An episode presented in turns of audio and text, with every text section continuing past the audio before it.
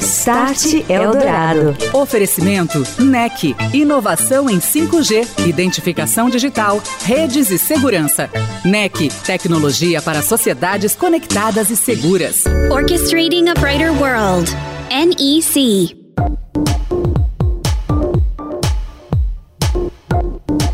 Olá, muito boa noite para você. Está no ar o Start Eldorado, aqui na Eldorado FM 107,3. Vamos falar de tecnologia, os impactos da transformação digital nos negócios e na sociedade. E hoje, programa especial. Nosso tema: os robôs na medicina e a tecnologia na jornada de cuidados aos pacientes. A nova realidade digital da saúde que se vale de recursos como a internet das coisas, a inteligência artificial, tudo baseado em conectividade de alto desempenho, uma nova geração de robôs que também é desenvolvida para expandir os horizontes da reabilitação das pessoas. As transformações digitais numa das áreas mais fascinantes da ciência, a medicina. Daqui a pouquinho você acompanha conosco o debate que foi gravado na Japan House a respeito deste tema no último dia 31 de janeiro, com convidados de ponta na área da pesquisa e do desenvolvimento aqui no Brasil. Start Eldorado. Transformações digitais numa das áreas mais fascinantes da ciência, a medicina. A tecnologia que muda profundamente o trabalho dos profissionais médicos, dos cientistas, está mudando novos e inovadores conhecimentos e sendo incorporada em uma rotina de atendimentos e cuidados aos pacientes. O destaque da inteligência artificial neste cenário. Agora, você acompanha conosco aqui no Start nesta noite a primeira parte do debate Robôs na Medicina e Tecnologia na jornada de cuidados aos pacientes. Ouça Felipe Kitamura, ele que é médico, diretor de inovação médica da DASA, e também Giovanni Serri, médico radiologista, que fala na sequência. Dr. Giovanni, que é diretor do Inova HC, o Núcleo de Inovação e Transformação Digital do Hospital das Clínicas. Acompanhem. Falar um pouquinho de inteligência artificial, que é um tema tão em alta aí, em muitos aspectos, diversas áreas, inclusive fora da medicina também dos negócios em geral, diversas áreas do conhecimento. Na medicina não é diferente. A IAC vem ajudando na identificação de situações muitas vezes não esperadas, por exemplo, exames de imagem, exames laboratoriais, é um dos exemplos. Eu queria que o senhor compartilhasse conosco outras aplicações é, de inteligência artificial, outras aplicações desses sistemas, por exemplo, no suporte ao diagnóstico. Inteligência artificial é um tema bem antigo, né? Se a gente for ver, né? há décadas já se estuda e já se tenta desenvolver IA. É, durante a faculdade, é, quando eu cursei a, a, disciplina de neurofisiologia, foi a primeira vez que eu tive contato com a IA e que eu tentei implementar um algoritmo mesmo, né? Isso foi em 2005. Mas na época faltavam componentes para a IA funcionar de forma que ela funciona hoje, né? Foi em 2012 que a gente teve um grande marco dos algoritmos de IA começarem a funcionar muito bem para imagens, imagens de forma geral. Isso gerou uma corrida na indústria mundial, né? seja Uber tentando fazer carro autônomo e diversas outras empresas, né? porque se agora um computador consegue pegar uma imagem digital e saber o que tem dentro da imagem, ele consegue saber onde tem um carro, um pedestre, um semáforo e usar isso para dirigir o carro. A mesma coisa aplicativos, né? Instagram, Facebook, eles conseguem marcar pessoas, identificar pessoas, identificar que a sua foto foi na praia ou foi na montanha e usar essas informações para mostrar informações mais relevantes para a gente. Então foi de 2012 para cá que a gente viu essa grande mudança. Né? Na medicina, isso começou a chegar mais ou menos em 2015, 2016, primariamente na, na radiologia. Né? É, essa é uma especialidade médica que já tinha muito dado digitalizado na época. E para treinar esses modelos a gente precisa de dado digitalizado. Foi uma questão meramente de, talvez, de sorte, né? de a gente é, ter nessa especialidade dados digitalizados. Então, de 2016, 2015 para cá, a gente tem visto um desenvolvimento muito grande de algoritmos para analisar imagens médicas, como é, o Daniel comentou, né? E existem inúmeras aplicações. A gente pode classificar os exames em tendo ou não tendo doenças, usar isso para triar pacientes, para eu saber quem eu vou atender primeiro. eu posso quantificar doenças. Então, um, um processo que era muito trabalhoso para nós radiologistas, que é ficar circulando uh, tumores ou para a gente tentar medir a área ou o volume de, das doenças, é, isso é muito trabalhoso, demanda muito tempo e a gente acaba não fazendo no dia a dia por conta disso, porque são muitos pacientes para a gente ver. Com a inteligência artificial, a gente consegue automatizar esses processos, ter medidas é, quantitativas agora das doenças e acompanhar a evolução dessas doenças no tempo de forma quantitativa, reduzindo o erro, reduzindo variabilidade. É, e isso tudo com inteligência artificial para imagem, né?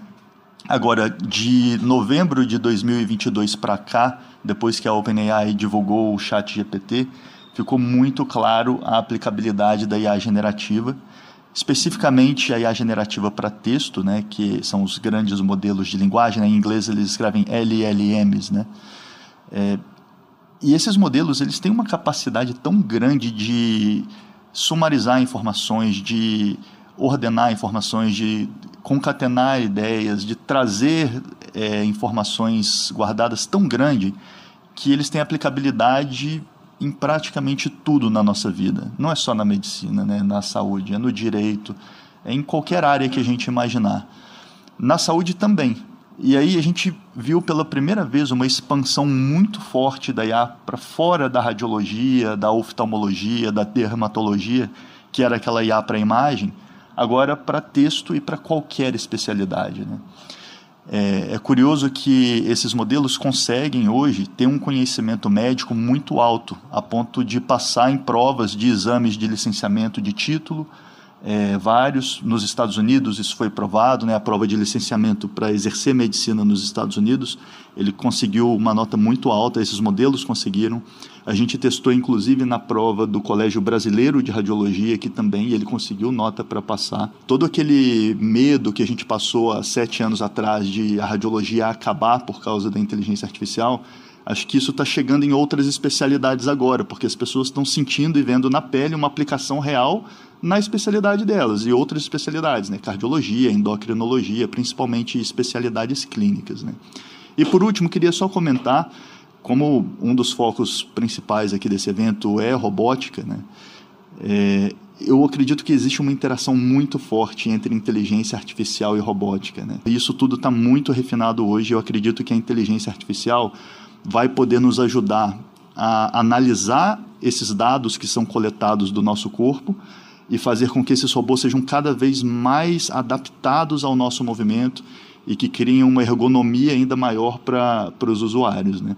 Então, acho que o nosso futuro é muito otimista nesse sentido. Né? Passar a palavra agora para o Dr. Giovanni Serri. Dr. Giovanni, seja muito bem-vindo, bom dia. Transformações digitais na área da saúde são muitas: consultas, desenvolvimento de medicamentos, telemedicina, cirurgias remotas, que inclusive o senhor tem um trabalho lá de pesquisa muito grande já, uso de inteligência artificial, big data. Tudo isso vem mudando profundamente o cenário no Brasil e no mundo. O trabalho do Inova HC, que é uma referência mundial na área. Quais iniciativas que o senhor podia comentar conosco que são as mais promissoras nessas jornadas de cuidado aos pacientes diante das pesquisas que os senhores vêm desenvolvendo lá, doutor Giovanni. Uh, obrigado, Daniel. Um prazer estar com você novamente. Cumprimentar o Kitamura, o Katami e Fernando Silveira, agradecer ao Consulado do Japão a oportunidade de falar sobre tecnologia. Nós vivemos uma era muito interessante. Eu acho que eh, nós temos o privilégio de viver essa era de transformação. Né? Que vai muito além de uma revolução industrial, é, apesar de saber que a indústria é uma parceira fundamental nessa transformação, mas eu, eu vejo que nós vivemos realmente uma era de transformação de comunicação e de costumes. Né? E, e, e eu acho que poder testemunhar essa transformação é, é algo é, que impacta muito a nossa geração. Né? E, é, é, a saúde é, está sendo muito impactada nesta revolução digital. Né? Existem muitas coisas por vir, mas muita, uh, uh, muitas realidades já. Dentro das realidades, eu diria que a saúde digital né, é, deixou de ser uma promessa para ser uma realidade. Hoje, saúde digital existe aí, vários municípios estão implantando saúde digital. É, é, agora, recentemente, nós é, vamos desenvolver um, vamos começar a desenvolver um grande programa de saúde digital para o Estado de São Paulo. Né? É, e, e a, a, teleconsulta, né, que era que é como inicia, como começa a saúde digital, teve um grande impulso durante a pandemia, mas saúde digital vai muito além da teleconsulta. Né? É, eu acho que a, a teleconsulta é, com monitoramento, né, com utilização de aplicativos e devices, esse é, também começa a, a deslanchar. Né, é, é a possibilidade de capacitação à distância. Né, o Brasil é um país muito desigual é, desigual não só no acesso, mas na, na formação profissional, na capacitação profissional. Né? Então, a possibilidade de saúde digital para capacitar né, profissionais à distância. Tivemos um programa muito interessante, né, que estamos desenvolvendo agora também no Estado, mas no Brasil inteiro, de capacitação de profissionais de UTI. Né? Isso, durante a pandemia, a, a desigualdade de mortalidade de uma UTI a outra ultrapassava três vezes ou seja, se a pessoa tinha sorte de cair na UTI certa, tinha três vezes mais chance de sobreviver do que a pessoa que ia parar na UTI errada, por uma questão de capacitação. É um, um programa na, na questão da regulação digital da urgência. Nós sabemos que um dos maiores problemas de saúde no Brasil e no mundo é, é que os pacientes vão ao, ao pronto-socorro, vão à urgência, muitas vezes sem precisar, então poder é, selecionar esses pacientes, orientar esses pacientes à distância. Então, a, a, a, saúde digital é muito rica, sem dúvida vai ser a maior transformação na saúde nessa próxima década e já é uma, uma realidade, claro, em alguns desses aspectos, como, por exemplo, a teleconsulta, mas tem muito por avançar. Inteligência artificial, que Tamura já falou, do, do enorme potencial, né? É, a, até o ano passado, mais de 50% dos algoritmos eram relacionados com radiologia, né? é, aprovados pelo FDA e agora está se espalhando para as outras especialidades. Ontem mesmo lançamos um programa com a AWS né, de inteligência artificial generativa para elaboração de laudos é, radiológicos. Né? É, é, é, a, a radiologia sempre foi ponte né, para a introdução de tecnologia, porque a radiologia convive com tecnologia né, é, há, há, há, muitas décadas. Né, é, é, telesaúde, teleradiologia já era uma realidade 20 anos atrás, né, e passamos a falar teleradiologia, de, teleconsulta para outras especialidades de forma mais recente. Né. É, e alguns desafios, né, como a questão da interoperabilidade. Interoperabilidade é, é uma necessidade para o sistema de saúde brasileiro. Né? É, e, e, nós temos que avançar nessa questão de que as informações estejam disponíveis é, é para que se possam é, não só é, avaliar a forma mais adequada de atender os pacientes, mas também desenvolver tratamentos mais eficientes que estão relacionados com a nossa realidade populacional. Então eu, eu vejo um, um aspecto extremamente rico né, de possibilidades, de novas tecnologias, algumas já em implantação e outras, como a inteligência artificial, que ainda estão numa fase que vai ter uma aceleração em breve, eh, mas ainda estão numa fase de desenvolvimento. E daqui a pouquinho, robôs na medicina e tecnologia na jornada de cuidados aos pacientes. Esse debate continua aqui no Start Eldorado. Até já.